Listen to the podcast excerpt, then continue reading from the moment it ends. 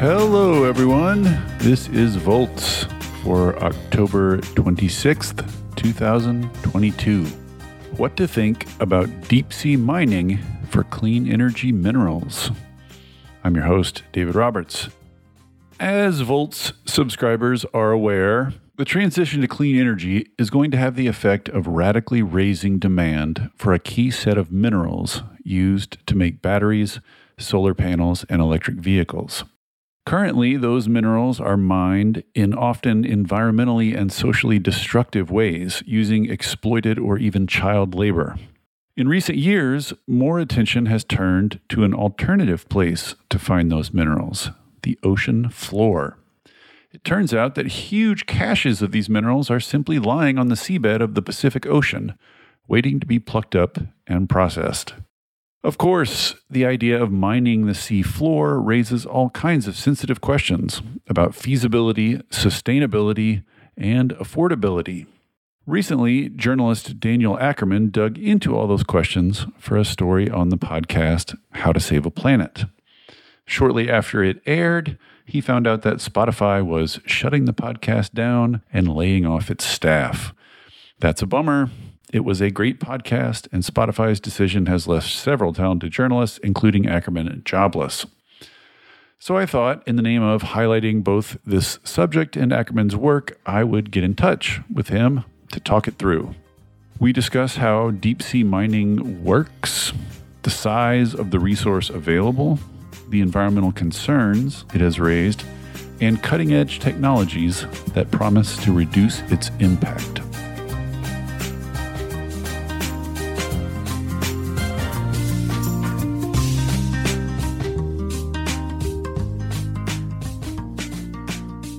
All right, then, without any further ado, Daniel Ackerman, welcome to Volts, and thank you for coming. Yeah, thanks for having me. Volts listeners will be somewhat familiar with this from a podcast I did last year about clean energy, minerals, and everything. But just let's review quickly why it is we think that the market for these particular rare earth minerals is going to explode soon. Like, could give us some sort of a little forecast, some statistics maybe. Yeah, so the commodities that are most of interest right now at the bottom of the ocean are things like nickel and cobalt. They're kind of the two big ones that are found in these formations called polymetallic nodules. And right now, when you look at the EV industry, the vast majority of electric car batteries contain nickel and cobalt. Right now, about 80% of electric cars sold around the globe contain nickel and cobalt in their battery cathodes. And there are going to be a ton of caveats today because deep sea mining is so complicated. And the first caveat is we're just talking about the market today, right? So there are some indications that battery chemistry is changing. There are a lot of efforts, including funding by the US government, to create more batteries that don't contain nickel and cobalt because those cause a ton of problems in their extraction. But in the next couple of years, the demand for nickel and cobalt is going to continue to skyrocket as EVs take up more and more of the vehicle market. Right. And so we've got to find those minerals somewhere. Currently, they are mined overseas in often unpleasant circumstances, unpleasant environmentally and socially. There are children involved. There's environmental damage left behind. I think we've all read these stories. So there's a lot of attention now to where else, where we can find these minerals. And this is where the seafloor comes in. So let's just start by describing sort of what's down there. Describe the resource for us. What are we down there looking for? And what does it look like? And where is it? Yeah, so deep sea mining, there's been three different resources that have received some amount of commercial interest. Quickly, the first two are hydrothermal vents, which are these bizarre kind of deep sea vents near tectonic plate boundaries where the superheated water comes out and all these bizarre animals live. So that's hydrothermal vents. Another resource of interest is basically underwater mountains called seamounts. Those often have crusts on their surface that are rich in cobalt. But the third resource is really the one that we're probably going to focus on. That's the polymetallic nodules. So these nodules form in the very deep ocean, talking like 2 to 3 miles deep. And they basically form on what's called the abyssal plain, this flat expanse of sandy ocean bottom. And these nodules are just completely bizarre. So they're rocks, but they grow slowly over time, over the course of millions of years, as minerals precipitate out of the seawater and slowly kind of glom on to organic particles, often like a shark's tooth. So 3 million years ago, a shark lost a tooth, and that tooth is slowly accumulating metals that are now very important to us, like cobalt, nickel, manganese, and copper. And in terms of the size of the resource, it really is pretty mind-blowing. So in one particular area of the Pacific Ocean called the Clarion-Clipperton Zone, this is kind of a swath of ocean between Hawaii and Mexico. It's got a deep abyssal plain with lots of these polymetallic nodules. In the CCZ alone, there is more cobalt, nickel, and manganese in the form of these nodules than in all terrestrial reserves of those metals combined. So there is a significant amount of metal out there on the seafloor. So this is a big prize, not a small thing.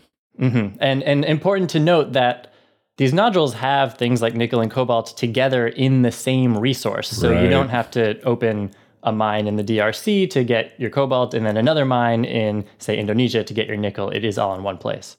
Right. And, I've seen pictures of the seafloor with these nodules on it. And just for sort of the listeners' benefit, they just look like little round tennis balls, basically. They look like black tennis balls, like somebody spilled a giant bucket of black tennis balls on the surface. So it's not like, people think mining, they think digging underground, but these are more or less laying there on the surface. Right, they're sitting there on the surface in places where they're really concentrated. I've heard scientists describe it as like a cobblestone street. It's just the surface is covered in these nodules. Tell us what the current technology is that we would use to go down and get these, and where did the technology come from? Mm-hmm. So just to preface this, there is no commercial scale mining happening yet. So all this technology has kind of been trialed in various phases, but it's not actually happening at a commercial scale. Mm. But what it would look like is basically a giant underwater vacuum cleaner. So basically companies are proposing to send these things that are maybe the size of semi-trucks, but way, way heavier, that would kind of go back and forth along the seabed and suck up the top, say, like 10 centimeters of sediment, which includes those nodules. And then from there, you'd have this huge pipe between your vacuum cleaner going all the way up to the surface of the ocean. That's a 2 to 3 mile long, that's a lot of pipe. Yeah, so it is quite a feat of engineering. And the ideas for this technology have been around for quite a while. There was a metals shortage back in the 60s and 70s that kind of drove some interest in deep sea mining back then. And then there was also this very bizarre incident during the Cold War. I love this story, by the way. Just tell it real quick. Okay, this is a total aside, but I think it's worth it.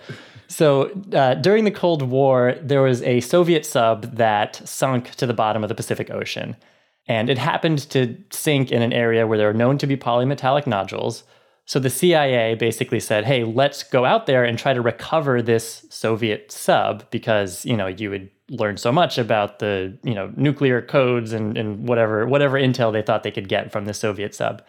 And so the CIA basically decided, okay, we're going to go out there, but we need a cover story. We can't just like send a naval ship to do this out in the open, because if the Soviets knew what we were doing, they would change all their like code books and things like that.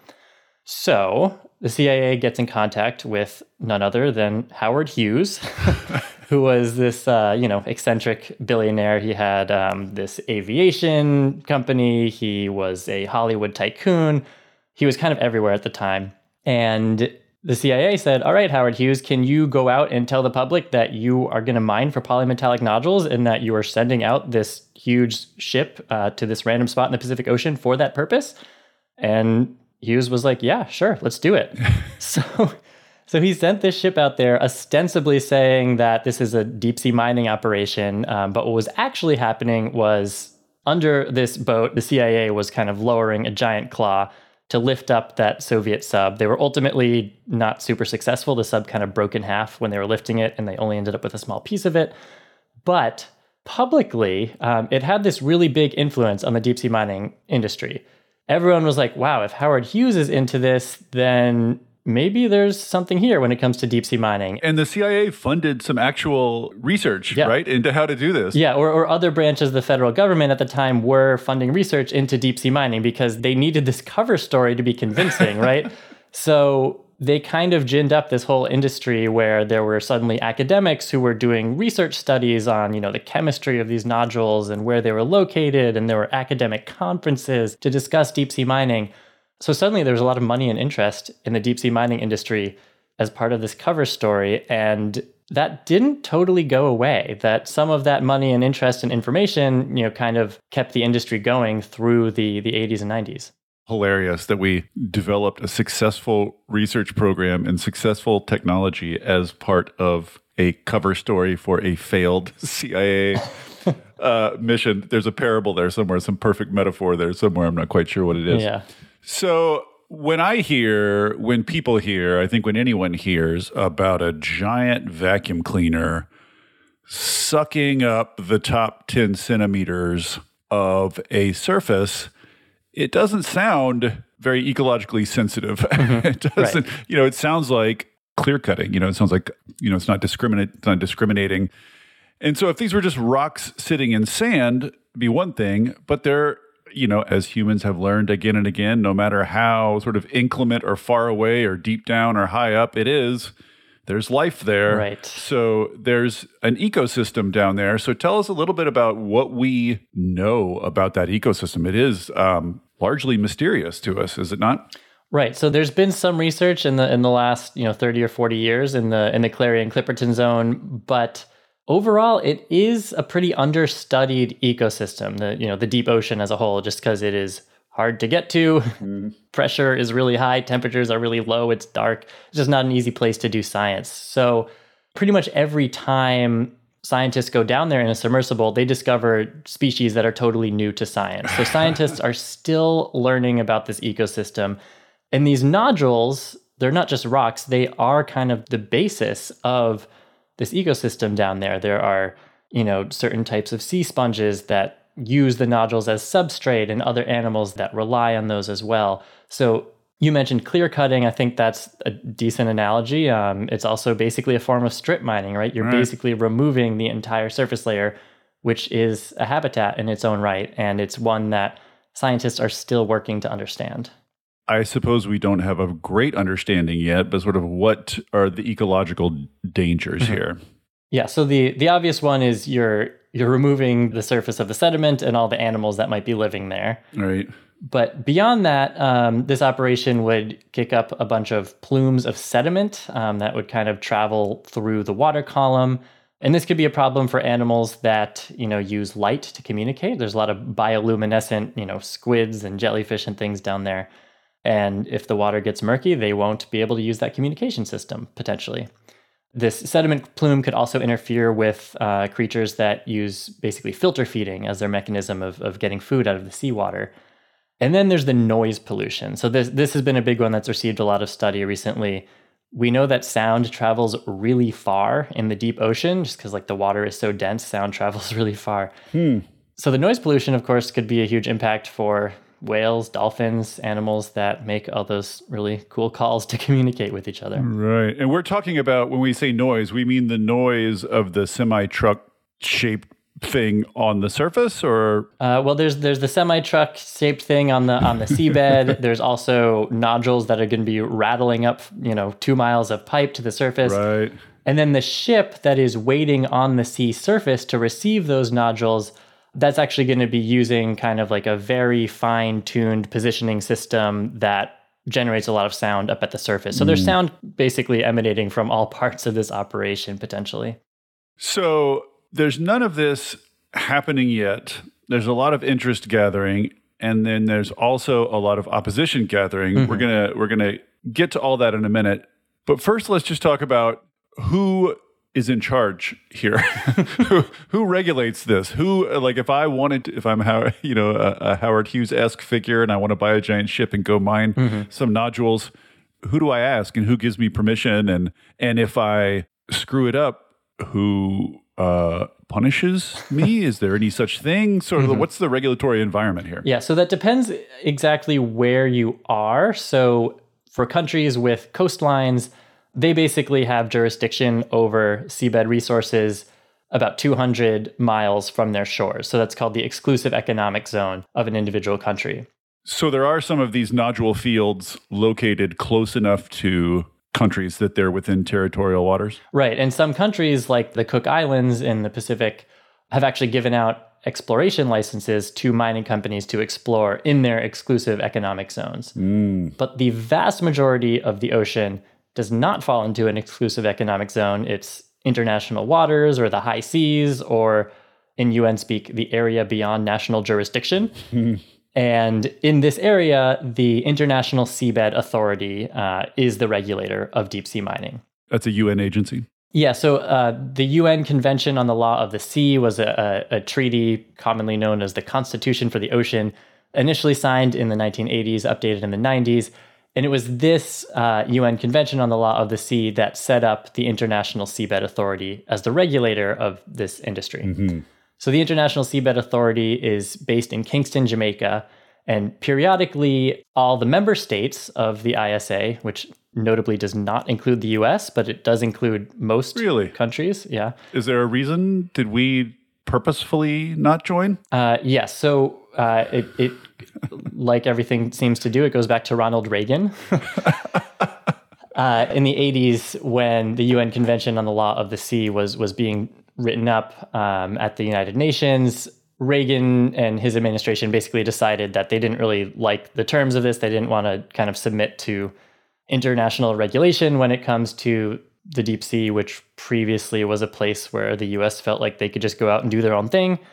So Reagan was not a fan of that treaty. So the US still has never entered the treaty and thus is not a part of the International Seabed Authority, or at least they can't really vote on important things there. So let me just pause here and ask a question, because I often wonder about related things. So say the International Seabed Authority comes up with some rules, you know, is handing out permits or whatever.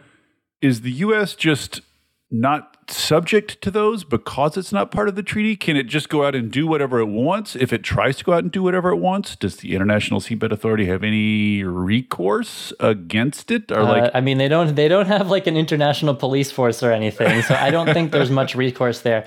And in fact, the United States does actually assert an exploration lease area for deep sea mining in the Clarion-Clipperton Zone in international waters that the federal government says pre-exists the ISA and all of that. So the U.S. is kind of maintaining, hey, we actually do have a claim in this area. Not that anything's happening there, but there is a little bit of tension that has been going on for decades over the fact that most countries on Earth have kind of agreed to participate in this international government structure, and the U.S. is still kind of doing its own thing. There's another parable. So the International Seabed Authority more or less controls this.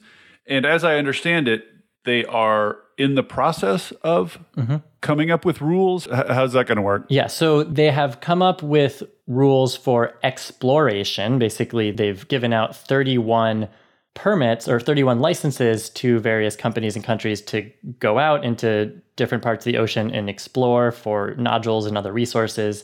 So this has, the resource has been, if not exploited, it has been explored fairly well. Like, we understand it fairly well. Yeah, in certain parts of the ocean, that is the case, yeah.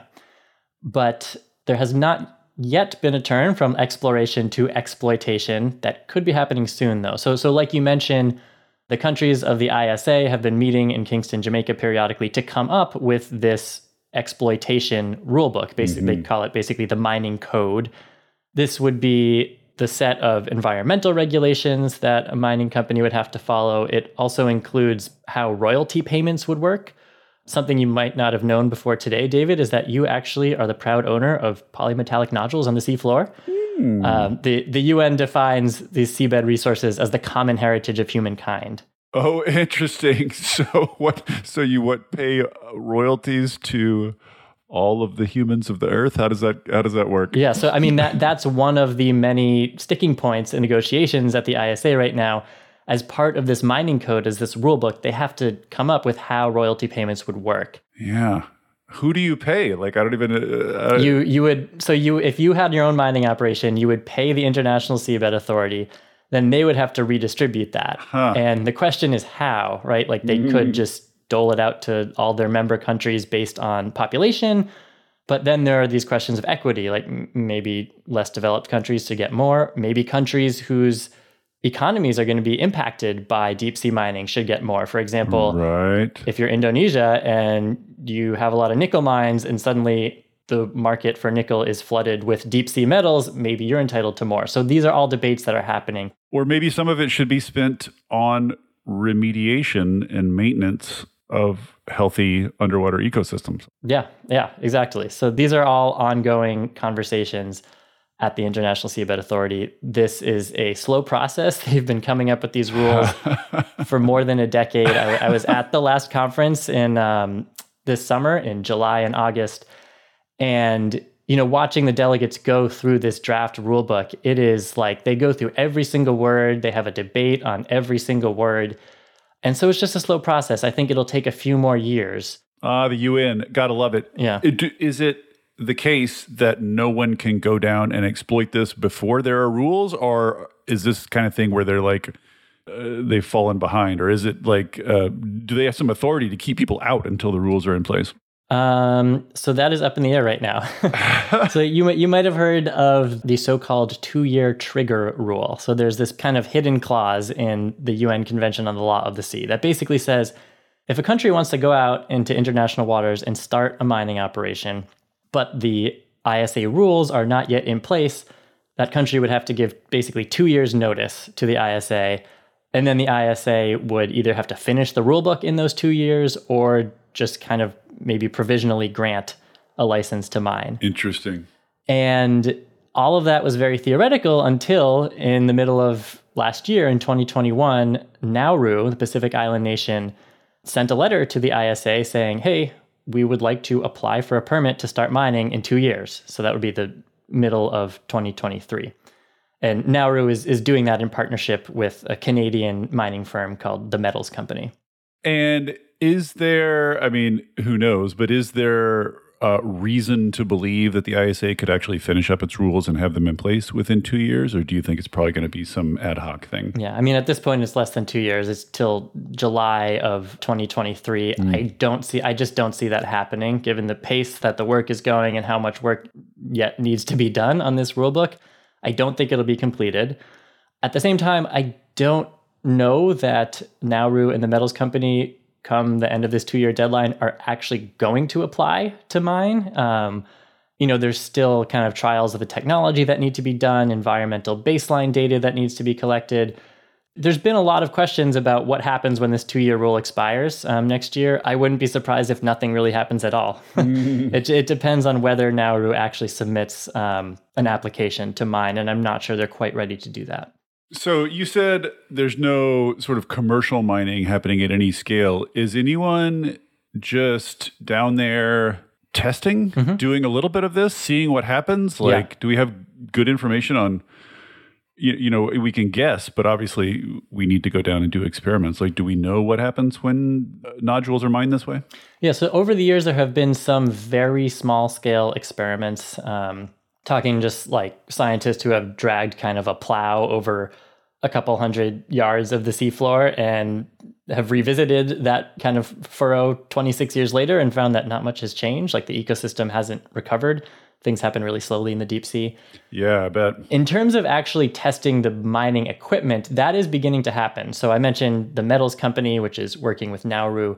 The Metals Company right now, as we speak, is actually testing a pilot of their deep sea collection system in the Clarion-Clipperton Zone. They just recently last week announced they have successfully dragged up a few tons of nodules from the seafloor with their machinery. So those tests are beginning to happen. And I think one kind of space that I'm really interested in watching is whether there are successful tests of alternative technologies. So we've been talking about this huge, what I would describe as destructive vacuum. Right. Yeah, this was my next question. Like the traditional companies, the companies that are going after this right now, including the Metals Company, are using the traditional vacuum cleaner. I'm just going to call it the vacuum cleaner. Presumably there's, a lot of thought and research going into improving this. I mean, this is literally like 1.0 Steph, so what technologies are on the horizon and how close are they to being real? Yeah, so there are a few companies that are piloting basically technologies where submersibles would go down there and hover above the seafloor and pluck up those nodules. So you wouldn't be disturbing the sediment. It would be much quieter. A lot of these environmental impacts would potentially be mitigated. So the company that is kind of farthest along on this is called Impossible Metals.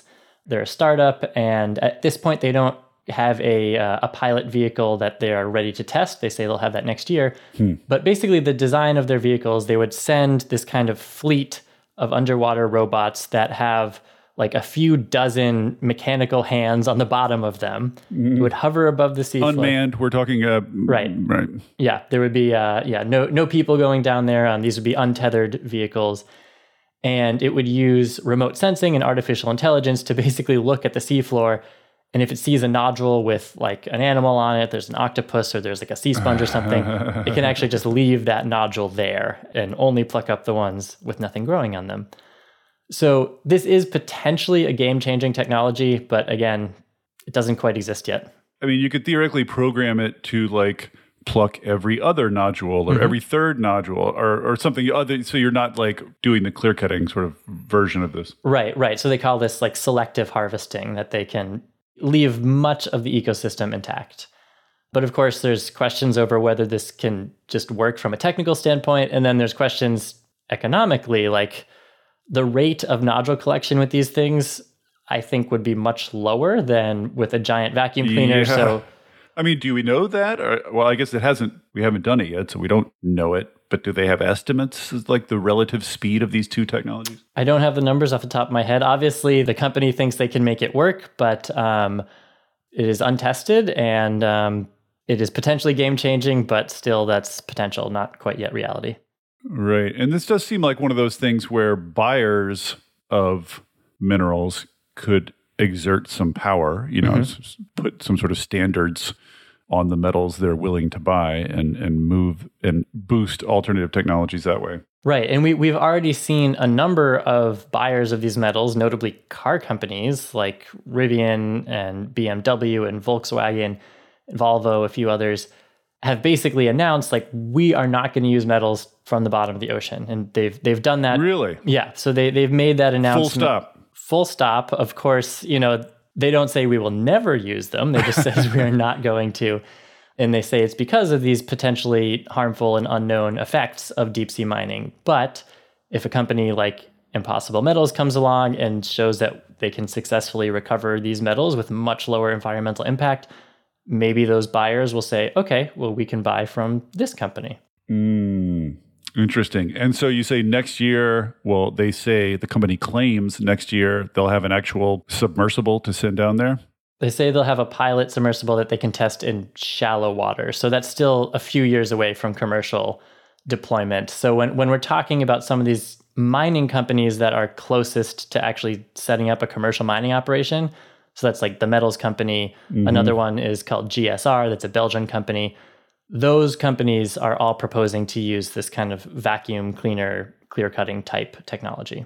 It just doesn't seem like if you have a giant vacuum cleaner, you have any capacity to improve those results or to be selective or anything. You can't really, like, giant vacuum cleaners are sort of by nature undiscriminating. Right.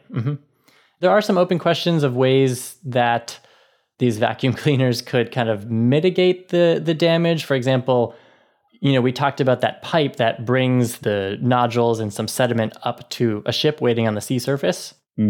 That ship is then going to collect the nodules and then discharge kind of the waste seawater and sediment back into the ocean. Which is itself a plume also, right? It's just going to be like dirt, basically. Yeah. And so there's questions about, well, maybe we can create regulations to say that plume needs to be discharged in its own very deep pipe down back near the bottom where it came from. So there are some ways to potentially mitigate it. But overall, yes, the vacuum cleaner is a vacuum cleaner. It just sucks everything up. My impression is that there is a growing resistance to this, that like a lot of people are waking up and that more and more people are sort of coming along and saying, hey, no, don't hold on a second. So tell us a little bit about sort of like who's pushing back and how, And is there any prospect of that resistance, you know, slowing things down? Yeah. So pushback from the scientific community has been happening for a number of years. A number of marine biologists in particular have kind of led this effort to call for a moratorium, saying we don't know enough about the deep ocean and how it would be impacted by deep sea mining. So until we gather more information, we should not go forward with any deep sea mining. Mm-hmm. So those calls for a moratorium from the science community have been happening for a number of years. More recently, in just the last couple of years, we've seen, like I mentioned, these car makers actually kind of joining this call for a moratorium.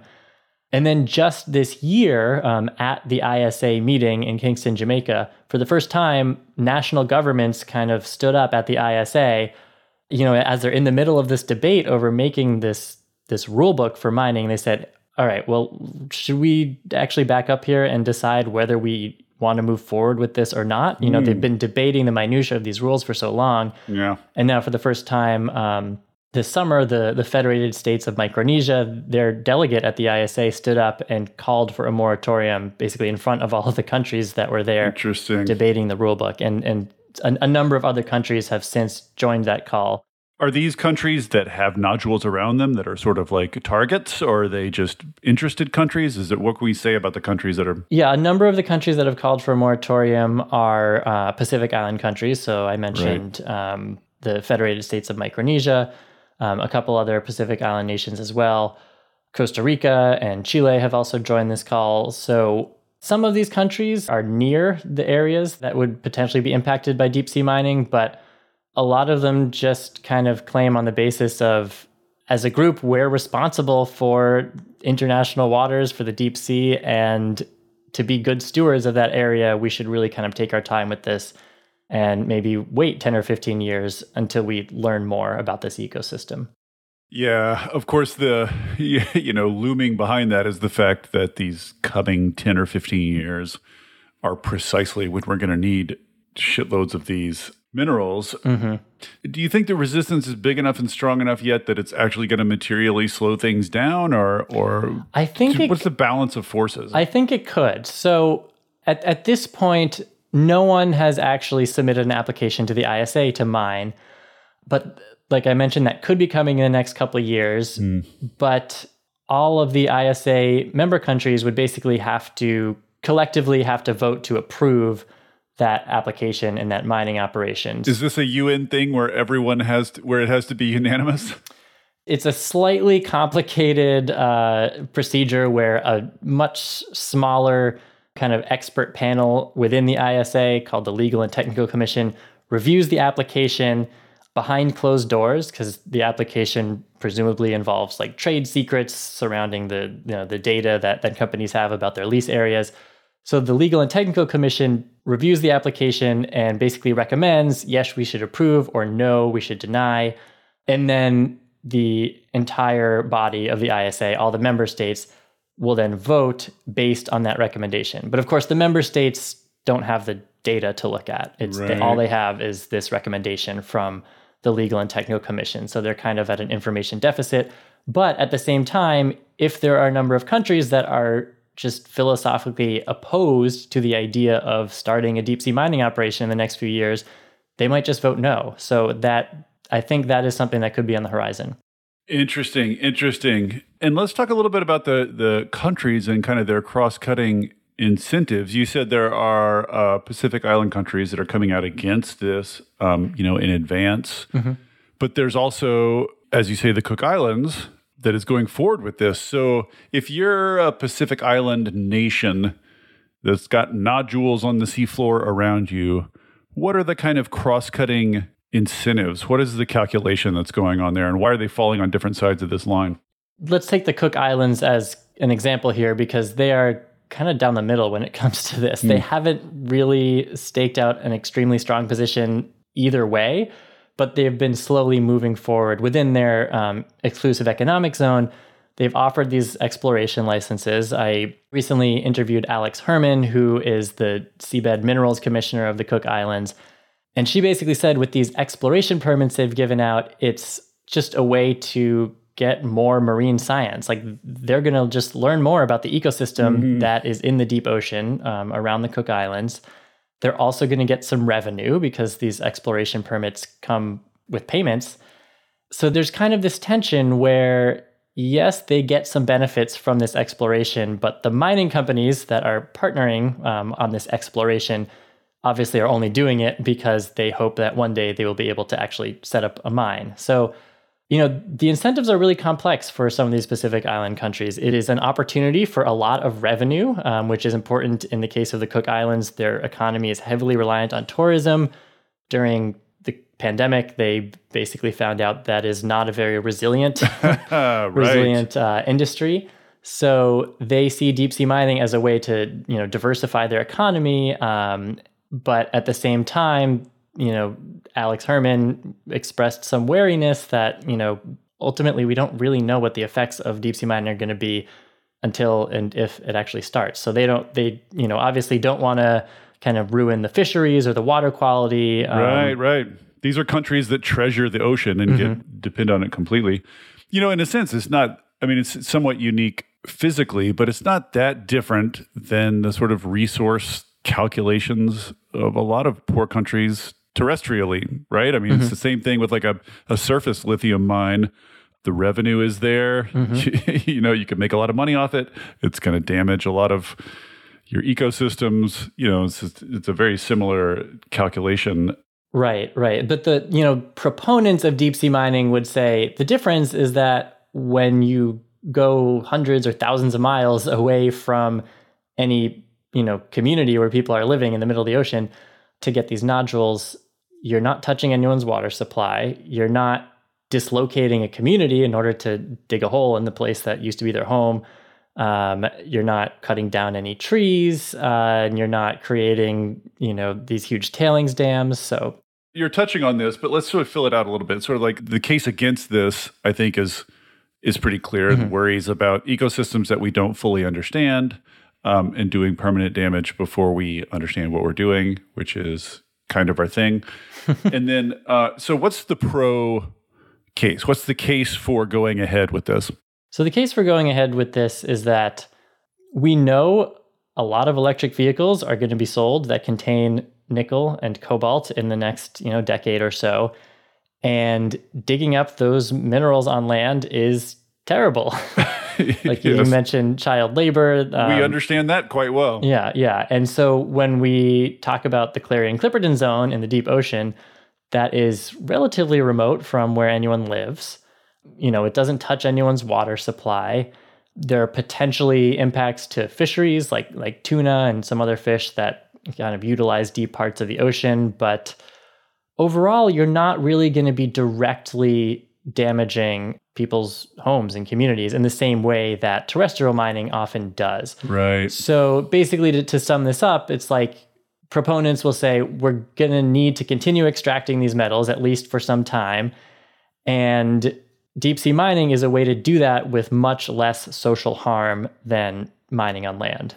Right. So it's compared to what kind of argument? Right. And, you know, one thing I'll throw out there is that you can make this comparison all day, but when it comes to it, you know, if the ISA starts approving deep sea mining projects, there's nothing to say that mining on land is suddenly going to close down, right? This could just be an additional impact. It almost certainly will be, right? I mean, the rate of growth of demand that is projected for these minerals is just wild. So especially at the beginning, it almost is certain to be additional.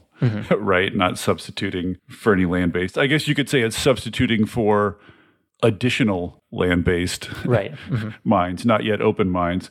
So then let's talk about that demand projection. So, you know, you mentioned in passing a couple of reasons, and I think, you know, this has been covered on Volts quite a bit, a couple of reasons to think that maybe demand for these minerals will not be as stratospheric as a lot of current projections say. What's the case there? The key thing to keep in mind is that when we're talking about polymetallic nodules, we're not really talking about lithium. In most battery chemistries out there, lithium is really important. That's not necessarily the case with cobalt and nickel, which is what's found in these, you know, seafloor nodules. Right now, the vast majority of battery cathodes in EVs contain nickel and cobalt, but there's a huge effort to engineer those materials out of the cathode. So even today, Tesla, for example, a huge proportion of its sales include batteries with this so-called lithium iron phosphate, or LFP, chemistry. Most of those sales are actually in China, where consumers are less obsessed with range than they are in the United States. Yeah. So the benefit of using cobalt and nickel is that it gives you a really high energy density. So, you know, we still can't make a battery with more range in an EV than we have with nickel and cobalt. So I think a few things could happen. First, there will be improvements in alternative battery chemistries where suddenly you do get really good range without nickel and cobalt. I don't know how quickly that will happen.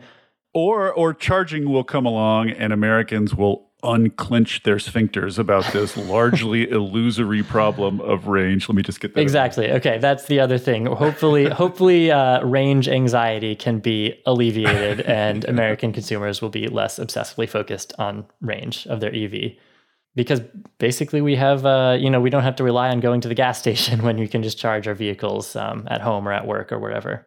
Right. So that's substitution of different materials, maybe finding more benign and less damaging materials to use, like iron, for instance. You can get anywhere. And there's a lot of work on a lot of different battery chemistries, as Volts listeners will also be familiar with. It did a big thing on lithium ion and its various alternatives last year that people should go check out. But there's also recycling, right? Which is also somewhat nascent, but people have very high expectations about this.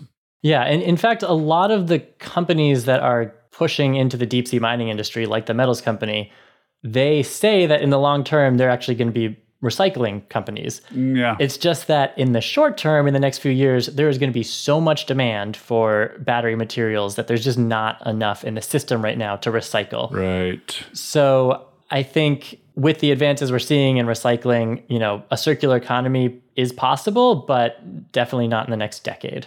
Right. And this is I don't want to insert my own rant here. I'm supposed to be listening to you, but this is something I always want to emphasize when we talk about minerals. It is true that you are going to need a bunch more minerals in coming years to build this wave of new batteries and EVs. But this is not like fossil fuel technology, where you need a constant flow of materials, right? I mean, this is the whole point about fossil fuel technology is even once you've used the materials to build it, you still need constant input of fuel. So you're doing constant digging, constant mining, constant exploration of new materials. This is different. Once you build the battery, you're done. And then the minerals in that battery are in circulation and can theoretically be recycled and used to make new batteries forever and ever, amen. So you can envision a point when the sort of saturation point has been reached and there's enough batteries and enough EVs being recycled to satisfy the need for new batteries and new EVs, and you're done with mining, right? I mean, obviously that's the question is, how do we get to that point? Yes, exactly. Getting from here to there is difficult, but this is not a forever type of thing, right? It's not like you're forever going to need more and more and more and more minerals. There is a saturation point that you can't envision reaching. So, which is just, you constantly hear people saying, oh, we're trading one environmental destruction for another and all this kind of actually EVs are bad type of gimmicky arguments online. And I just have to make this point over and over again. Yeah, I mean, I don't know that those arguments are gimmicky, because, I mean, they do kind of set up this conversation of, okay, well, if we say we do need these minerals, how do we get them in the least harmful way? Sure. So totally. It at least sets up that conversation. Totally. Yeah, yeah. And this is another thing also, is that mining and drilling, they can be done somewhat better or worse, but there's a sort of base level of damage you're doing. But there's a lot of wiggle room still to improve these minerals. Because right now, the current market for these minerals is relatively modest. It's the near future everybody's freaking out about. So there just hasn't been a lot of attention paid yet to the mining and trying to impose rules on it and trying to improve its impact. Right. And I think in the future, in addition to kind of technological improvements in mining, there's going to be a lot more public pressure on manufacturers, on companies that use these metals to source them responsibly. Yes, and you know, you also have stuff like federal procurement. I believe there's already stuff in the Inflation Reduction Act about, you know, the federal government trying to use its buying power to push toward cleaner materials and stuff like that. So this is not a trading one permanent ecological nightmare for another permanent ecological nightmare. This is a bottleneck that we're trying to get through in the next several decades. So, you know, obviously we'd like to do it well. As a final question, I'll ask you to get slightly philosophical. Okay. Just intuitively, when someone tells me, hey, there's an unexplored virgin territory on Earth, and we've recently discovered it contains valuable... valuable materials. What could go wrong? What could go wrong? Like what is there in the history of humans on Earth that would give us any confidence that we're going to do this? This seems like the sort of paradigmatic thing that humanity does is stomp into these unexplored territories, which turn out to be inhabited by all sorts of things once you get there and look around, and like, you know, mining them and clear cutting them and destroying them, and then coming along years later and saying, oh my gosh, that was terrible what we did. Look at all this damage. Look at how complex the ecosystem turns out to be, blah, blah, blah. Like, we've seen this show before. So how confident are you that this will be different? I can't say I'm super confident. We, like you said, we don't have a good track record on this stuff. What I will say, though, is that there's something that's different about deep sea mining, which is the regulatory environment is being set up before the industry is happening, which is pretty much different than any kind of mining that's happened in the past. Yeah. So I think there's some hope that if, you know, the countries of the ISA can agree to really strong rules, maybe even agree to say, we don't want to use this vacuum dredging destructive technology. We got to use, you know, ones that will have a much lighter touch. Potentially there's a chance that this industry can happen in a much more responsible way. But I agree, we don't have a great track record on that. We'll see what the ISA can come up with. The UN, all our hopes turn to the UN. That's daunting. Well, thank you so much for all your research on this and for coming and laying it out so clearly. I've been meaning to look into this for ages, so thanks for doing the work for me. This was great. Thanks, David.